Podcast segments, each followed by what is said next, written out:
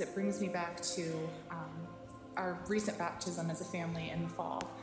It was a really special time, um, something I was looking forward to, and we just never really had the opportunity. As a family, we've been walking with the Lord uh, for at least nine years, and it was exciting. I knew some of my kids were ready. Um, I wasn't totally sure about my fourth guy, Aaron, who just turned nine. So we had a really good conversation with each one of our kids, Chris and I, and just wanted to kind of get a pulse on where they were. And Aaron was remarkably ready to be baptized. He was, um, as the Bible says, had the childlike faith, and I was really excited um, to make that, that public declaration.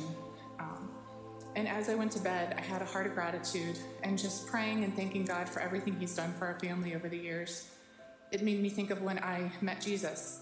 When I was 30, right when I had had Aaron, um, I definitely recommitted to the Lord, and I thought that might have been the time that I really had met Jesus. Um, but it wasn't true. I had an instant memory um, to the point where it was the smells of my old house um, on Grace Avenue, my childhood home, the comforter that I was, the, you know, the white and brown blanket that I was cover- covering myself with, and the light hanging above my head in the chair.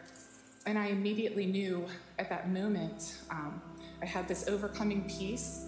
Uh, there was a song that I remembered, and I won't sing it to you, I do not have a good voice, but I remember each word perfectly. And it was, I love you, Lord, I love you, Lord, I love you today, because you cared for me in such a special way. I praise you, I lift you up, I magnify your name. That's why my heart's filled with praise. And I just instantly felt at peace. I knew I loved the Lord. I was singing to Him. I had that childlike faith. Um, and I really probably didn't know much of the Bible. I knew the Beatitudes, the Lord's Prayer, things that I had been taught in my Catholic upbringing and at my school. Um, but the love from spiritual leaders in my life, my family members, my church, um, it really poured into me and showed me the hands and feet of Jesus to allow me to accept the Holy Spirit and know who He was. I had a long way to go. It was going to be a while before I really became biblically minded, I guess, or, or understood Scripture really well. Um, but I was a work in progress, and God took me right where I was. And there's a scripture that really spoke to me during this time that I just want to share with you. So in Jeremiah 29 13, it says, When you search for me, you will find me. If you seek me with all your heart, I will let you find me, says the Lord. Um, and this is just such a poignant scripture for me um, because it encapsulates how I felt at the age of seven when I first met Jesus and how he met me time and time again um, throughout my life, um, really helping me to mature in him and know him more.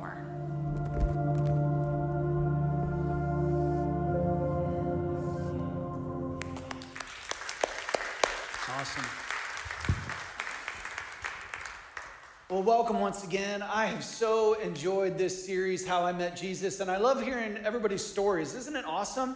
Um, and so, thank you so much, Laura, for sharing your story with us today. Hey, you can jump in on the action. I don't know if you saw my Facebook and Instagram post this last week, but hey, anyone, share your story on Facebook or social media if you're into that. Um, and let us know how you met Jesus and, and share it with the world. Man, this is something that, that people need to know.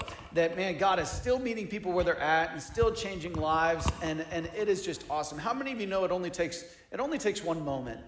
It only takes one interaction. It only takes, you know, meeting one person or, or one word or one act to completely change your life for the good or the bad. You know, many of us, we can look back to just one moment in our life and we're like, that's the moment everything changed. And it might not even been for the good, it might have been for the bad. But one moment can change everything. And so, man, I'm so glad that you're here today because, hey, we're not just hearing people's stories about meeting Jesus. Our prayer during this service is that every single person that walks in this building or watches online, and if you're with us online today, we're so glad that you're there, but that everyone that interacts with this church can have a life changing encounter with Jesus Christ. And so, in the first week of the series, we talked about Zacchaeus. Last week, we talked about blind Bartimaeus. This week, we're talking about the man at the pool of Bethesda. And this is kind of an interesting story because we don't even get to know that guy's name, okay? We don't even get to know his name. But like I said, it just, it just takes one interaction with Jesus to completely change your life. And in Romans 5:17, it talks about this that from the sin of one man, Adam, and if you don't know the backstory, Adam was the, the first man to ever live. He was, he was, God created Adam and Eve, right? And from Adam's sin, it says that it caused death to rule over many. But even greater is God's wonderful grace and his gift of righteousness for all who receive it will live in triumph over sin and death through this one man, Jesus Christ. And so I don't know if you can put yourself in those shoes, but, but I've messed up my life and it took Jesus to fix it and put it back together. And I'm not perfect, and all that I am today is because of the grace and mercy of that one man, Jesus Christ. and so, regardless where you're coming from today, what, what you've brought in with you, man, I just hope that this is a message of hope for you today. Because when Jesus walks in the scene of your life, things change, lives are restored, hope is found. And so, if you want to turn uh, in your notes or in your Bible today to John chapter 5, verses 1 through 15, that's where our story is, comes from today. If you have the Mosaic Church app, you can open it there as well, and, and the notes are, are there. Let's read this story together. It says, Afterward, Jesus returned to Jerusalem for one of the Jewish holy days. Inside the city, near the sheep gate, was the pool of Bethesda, with five covered porches. Crowds, man, just get this mental picture. Crowds of sick people, blind, lame, or paralyzed, lay on the porches. One of the men lying there had been sick for 38 years. When Jesus saw him and knew he had been ill for a long time, he asked him, Would you like to get well? I can't, sir, the sick man said, for I have no one to put me in into the pool when the water bubbles up. Someone else always gets there ahead of me. Jesus told him, Stand up, pick up your mat, and walk. Instantly, the man was healed. He rolled up his sleeping mat and began walking. But this miracle happened on the Sabbath, so the Jewish leaders objected. They said to the man who was cured, You can't work on the Sabbath. The law doesn't allow you to carry that sleeping mat. But he replied, The man who healed me told me, Pick up your mat and walk. Who said such a thing as that? They demanded. The man didn't know, for Jesus had disappeared into the crowd. But afterward, Jesus found him in the temple and told him, Now you are well, so, so stop sinning, or something even worse may happen to you. Then the man went and told the Jewish leaders that it was Jesus who had healed him. What a journey, even in this short passage. And I just love that because as we've heard different people's stories throughout this series, it's all a journey. And a lot of times it stretches out over a lifetime. And I love that, that at the moment that this guy encountered Jesus, he didn't even know his name. He just knew that healing was close. He couldn't get there, but somebody stepped in to his life. And I think that so echoes many of our stories when, as we go through life. We know that, that there's a purpose greater than what we're living out. We know that life has to be bigger than just the nine to five and getting up and going to school and, and eating and going to bed and doing it all over again. And, and after, after a while, we, we just kind of get tired of it and, we're, and we think to ourselves, is this all there is to life? And kind of like this sick man close to the pool of Bethesda, just a little background this pool was there that, that the Spirit of God would come and, and stir the waters. And if, if people were in the water at just the right time, they could get healed. It's a miracle, right? And sometimes in life, we feel stuck in our circumstances, we still feel stuck in our routine, and we feel like, man, there's something there. There's something more to life. There's something that I, a way that I could get, engage with God, but I just can't get there. I don't know how. Nobody's there to help me. Have you ever felt like a miracle or a life change or something, something really purposeful in life is just right there, but it's just out of your reach? And it's like, ah, just, I don't have anybody to show me the way. I don't have anybody to tell me how to do this thing called life. And so we can all put ourselves in the shoes of this man that just couldn't get to the water. And so Jesus, like I said, he walks into the scene, and it only takes one moment. It only takes one moment. And I just want to just reach out right now to maybe those of you that you don't know what this whole church thing is all about. You don't, maybe you're checking it out online and, and you're just reaching. You're like, I don't even know what I'm reaching for. I don't even know if Jesus is the answer. I don't even know if church is what I need. And, and I would just tell you today, it's okay. When this man encountered Jesus, he didn't even know who he was. Stay on the journey. Keep kicking the tires. Keep figuring it out. Keep seeking because just like that verse that Laura read in her video, man, when you seek God with all of your heart, you're going to find him. And so we're all on a journey. And the thing that I love more about God than anything else is that just like he does for all of us, for this man, when he showed up in his life, Jesus' grace for the man was completely unprovoked and undeserved. Another way the Bible says this is that when we were still sinners, Christ died for us, right? And so this man didn't cry out to Jesus. He didn't, he obviously didn't even know Jesus was coming. He didn't even know who Jesus was. And Jesus shows up in his life. And so that's the first blank in your notes today. Jesus' grace for the man was completely unprovoked and completely undeserved. Think about this crowds of sick people blind, lame, paralyzed, laying on the porches. Man, I just can't even imagine the picture. Day after day, year after year.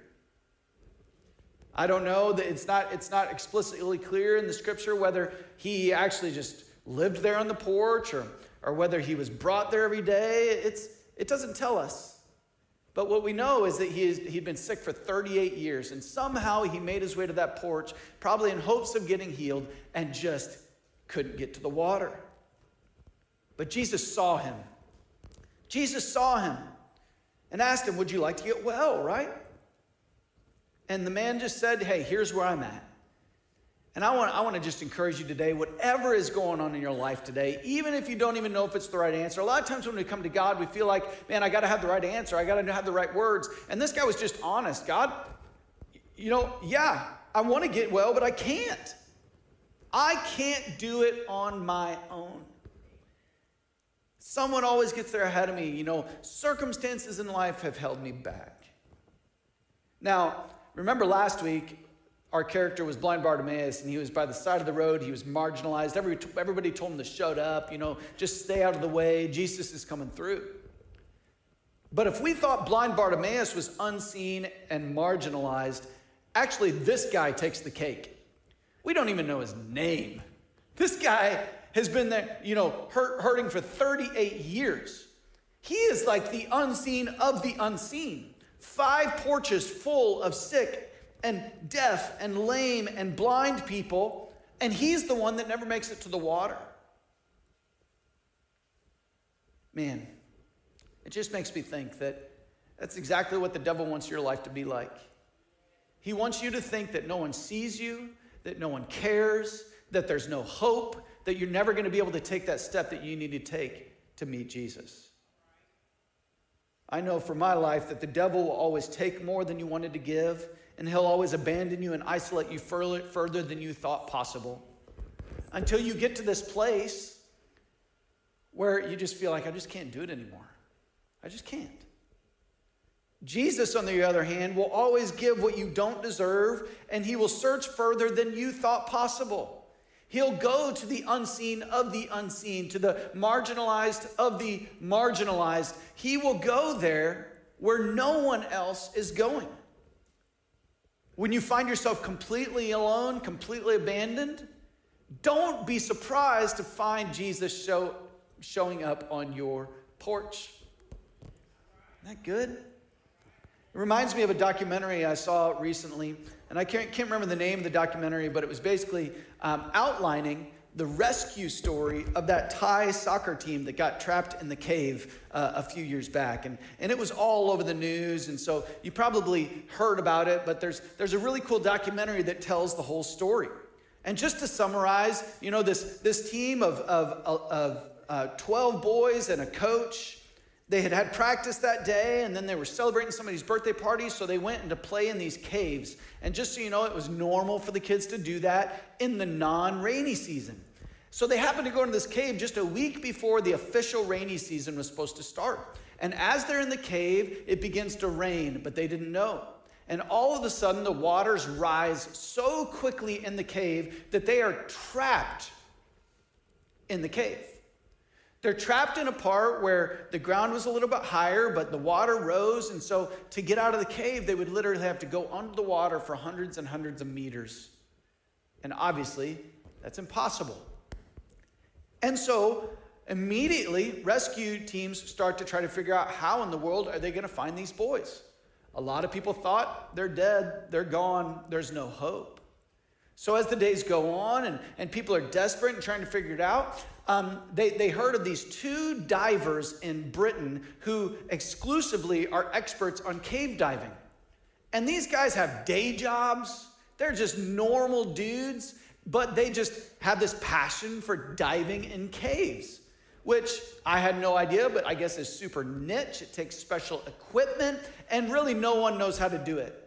And so they had the, the, the Thai Navy SEALs, they had the Air Force pararescuemen who are divers, and, and these guys are the experts of the experts. They had other nations' special forces on the scene. And guess who knew how to find these boys the best and how to actually dive all the way to where they're at? These two Joe Schmoes from Britain who just do it as a hobby, right? And so I just love that, that when no one else in the world knew how to get to these boys, these two random guys come across the world and show up and figure out how to get to the boys. And so over the next few weeks, they start getting supplies into them, and, and, it's, and it's, just, it's a huge ordeal just to get to them and back. One of the Thai Navy SEALs dies in the process. Tragic. And just to fast forward, just so, so you know, they got him out. And it was an absolute miracle. But the links that they went to, and, and it was something like between like three and 5,000 volunteers came to help. I mean, it was like a whole army descended on the scene just to get those boys out of there. And just like that, a lot of times you find yourself isolated, you find yourself marginalized, you find yourself abandoned in life. And you feel like nobody knows what you've been through, you feel like nobody knows where you've been, and you really feel like no one can really get to your heart and help you. But just like that, Jesus walks into this guy's life, and he was out in the open. He wasn't in a cave, he wasn't underwater, he wasn't hard to get to him, but you guarantee he felt that way. And Jesus walks right up to him and says, Would you like to get well? And the same question Jesus is asking you today Do you want to get well? Do you want to get well? And Jesus brings this grace into his life. The man didn't even, didn't even ask for it, he just said, I can't. And it was this, this broken and this contrite heart that Jesus extends grace to the man, right? He was the forgotten of the forgotten. You know what's crazy is it doesn't even tell us that Jesus healed everybody on the porches that day, but he saw that man. He didn't even know who healed him, but Jesus said, Get up, take your mat, and walk. And so, in your life, you don't have to do anything to earn the grace of God. You can't. There's nothing you could ever do to make God love you more or less. His love for you stands on its own and by itself and will never change. And if you're thinking to yourself, what in the world did I do to deserve that? Nothing. It's just how good Jesus is. Remember, I said it only takes one moment.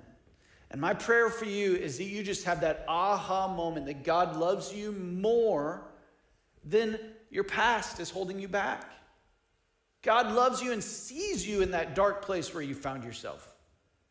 And He wants to save you today. Number two, what do we learn about how the, this man at the pool of Bethesda met Jesus? We learn that there will always be someone denying the reality of your changed life. You see, when you meet Jesus and you and you start to walk towards him and you start to walk with him, it's not always smooth sailing. And, and immediately, right after the, off the bat, this man started to encounter some resistance. In John 5, 9 through 13, it says that instantly the man was healed. Amen? Hallelujah. Like, what? What just happened? This is amazing. So he's healed. He rolls up his sleeping mat. He begins walking. But this miracle happened on the Sabbath. So the Jewish leaders objected. They said to the man who was cured, You can't work on the Sabbath. The law doesn't allow you to carry that sleeping mat. But he replied, The man who healed me told me, Pick up your mat and walk. Who said such a thing as that? They demanded. The man didn't know, for Jesus had disappeared into the crowd. I love it. Have I told you yet that your life's a journey? It's a journey. And so the healing of, the, of this man showed that Jesus had authority over the physical world, right? And a lot of times we just focus on that. We want to see these miracles. We want to see this, this, this miraculous physical healing, which is so cool. And by the way, it still happens today. But Jesus also broke this man's law, uh, the, the Jewish Sabbath law, and, and this showed his authority to determine the rules of worship. Like, what does it look like to worship God? And we see that these Jewish leaders were totally stuck in a dead religion. How many of you, let's just be honest, have, have gone to church before and you walked out after church and you're like, eh, that was kind of dead today, right? And and trust me, I'm a pastor and I've preached a lot, and I've walked out of church having preached the service and thought to myself, I was kind of dead today. And so if you felt that way, you know, you're not alone, trust me, right? It happens. Because on our own, in our own devices, going through the motions, sometimes just going through life, we find ourselves in places where it's like, ah, man, my faith is just kind of dead today. But these, these Jewish leaders had gone so far into their deadness spiritually that they couldn't even see when God showed up. And I would just encourage you that if you come to church week after week after week and and you're just like, "Oh, it's you know, I'm not seeing anything." Then it might not be the church anymore, and it might not be the other people. It might not be everybody else, because a lot of times we think, "Oh, what's wrong with them?" or "What's wrong with that church?" or "What's wrong with you know, um, what you know, what's wrong with the world?"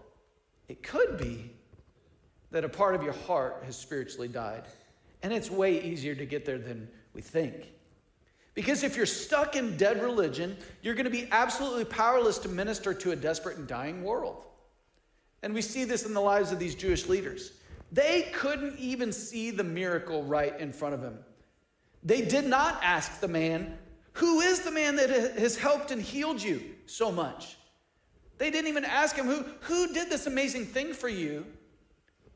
They said, Who's the man that broke the religious law? Right? So 38 years, this guy's sick, and they didn't even care that he was well. They were spiritually blind. And think about this in your own life. If people like that can't see the good in this man's healing, they'll probably find something wrong in your life too.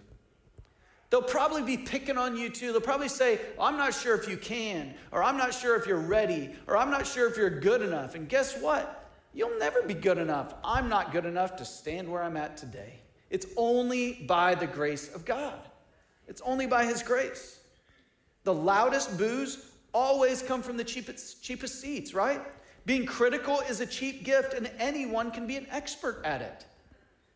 And so these guys are looking at this dude's life. He didn't even know who healed him. And they just begin to critique. Well, you're doing it wrong. And, and I can only imagine he's like, I'm healed. I don't know how to do this wrong. Right? I just love, though, he just stayed on the journey. And when we see this part of the story, a lot of us would say to ourselves, I would never do that. I would never pick on somebody like that. I would never hold somebody to an unrealistic standard. I would never, you know, expect something from somebody that they didn't even know to give. But unfortunately, we fall into that trap more, more than we'd like to admit. The very fact, think about this, that this man was in need for 38 years, laying so close to healing, and he couldn't get in the water. I think this is the message to us that it leaves none of us without an excuse. It leaves none of us without an excuse because the Jewish leaders weren't the first ones to not see him. The Jewish leaders weren't the first ones to not help him. Everyone ignored the need. This man had no, you think about it, he had no advocate before the healing, and he had no advocate after. And what does that tell us? What's the timeless principle for us today? It's not religion that saves you. You're not saved by going to church. You're not saved by just showing up and checking it off the calendar. You can even read your Bible every day. But if you're just letting knowledge puff up your heart and make you prideful, and you're not seeing the world and seeing your life through the eyes of a loving Savior, then you're missing it. Missing it. It's the person of Jesus Christ and Christ alone that brings healing and hope to our lives. It's not just a religious checklist of do's and don'ts. It's laying our lives on the altar and saying, God, here's my life, just like that song we sang today. It's saying, Christ be magnified above everything else in my life because you're worthy, not what I do or can't do or what I'm good at or what I'm not good at. And I love it. Jesus never ignores those who call on him. And he even goes sometimes to those who don't even call on him. That's how good his grace is. Number three, meeting Jesus transforms your future. Meeting Jesus transforms your future. You know, this guy didn't know who had healed him, right? At this point in the story. And his future wasn't yet transformed. He, he had just begun his journey, right? And you might feel like that, that you just started coming to church, you just started following Jesus. Maybe you've recommitted your life and you don't have everything figured out yet. You don't know, know where to find the book of John in the Bible, and that's okay. That's okay. Because just like this man, you're on a journey. But it says in verses 14 and 15 that afterward, Jesus found him in the temple and told him, Now you are well, so stop sinning, or something else, something even worse may happen to you. Then the man went and told the Jewish leaders that it was Jesus who had healed him. And so I love this. I love this. You can't stay the same after you've had an encounter with Christ. He didn't stay in the same place. He moved on from, from the porch, right? And he found himself in the temple. He got a new schedule. He found him at church. I love this. He had been lame for 38 years. If he couldn't get to the pool, he probably couldn't get to the temple, right? If he couldn't even, you know, move a few feet, he probably wasn't going to church. But God changes his life, heals him, and he can't be the same again. His schedule changes. And what we see from Jesus' challenge to him is that grace doesn't mean that you keep on sinning. Grace doesn't mean that your life changes the same, but you just feel better about yourself. Grace doesn't mean that God just removes the shame and removes the guilt, and you go on like nothing ever happened. Man, this man moving from the porch to the temple and being found there seeking God is such a powerful picture for you and me. It says to that man, once, once God heals your heart, once He changes your life, you don't have to stay in the same place. You don't have to stay with the same friends, you know, with the same kind of influence over your life. You don't have to stay with the same everything that you used to have. There's something better. Religiosity would say, don't do this, don't do this, don't do that. Christ's love and His grace in your life says, stop sinning because there's something better for you. There's a better way. You see, when you meet Jesus, you begin to see everything in a new light. And you begin to think with through the lens of hope that if Jesus can make a lame man walk, then he can probably also purify the desires of your heart. Amen. Meaning Jesus transforms your future. Man, if he can do that, he can heal you from your addiction. If He can do that, He can heal your marriage. If He can do that, He can help you step outside of that life of, of, of maybe sexual immorality that you found yourself in that you just you feel completely hooked by. And you feel like you just can't get off the hook. He went from being lame in one moment to being healed to being challenged by Christ to change his behavior, and then he's witnessing to everybody that he knows. Love it. And so the question is who's stopping you? Who's stopping you from letting your life completely being, be transformed by the power of Christ? Jesus healed this man's body, but being saved was less about the condition of his body and more about the posture of his heart. And we see this because Jesus showed back up in his life. See, Jesus' end goal wasn't to heal his body, Jesus' end goal was to give him a new future and a new direction. That's why Jesus showed back up and said, Stop sinning. Go a new way, go a different way, right? Love that. Listen, our prayers shouldn't stop at the temporary.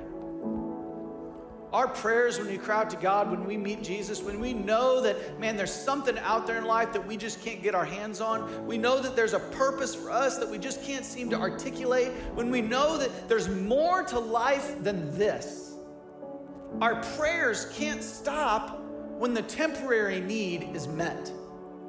Because some of you, you're gonna pray and God's gonna meet you right where you're at and you're gonna be healed or you're gonna get that job, or your relationships are gonna get better. And that those, those external circumstances of your life, He's gonna meet those needs. But the lesson here is that Jesus didn't just come to meet your need, He came to completely transform your life and change your direction. Right?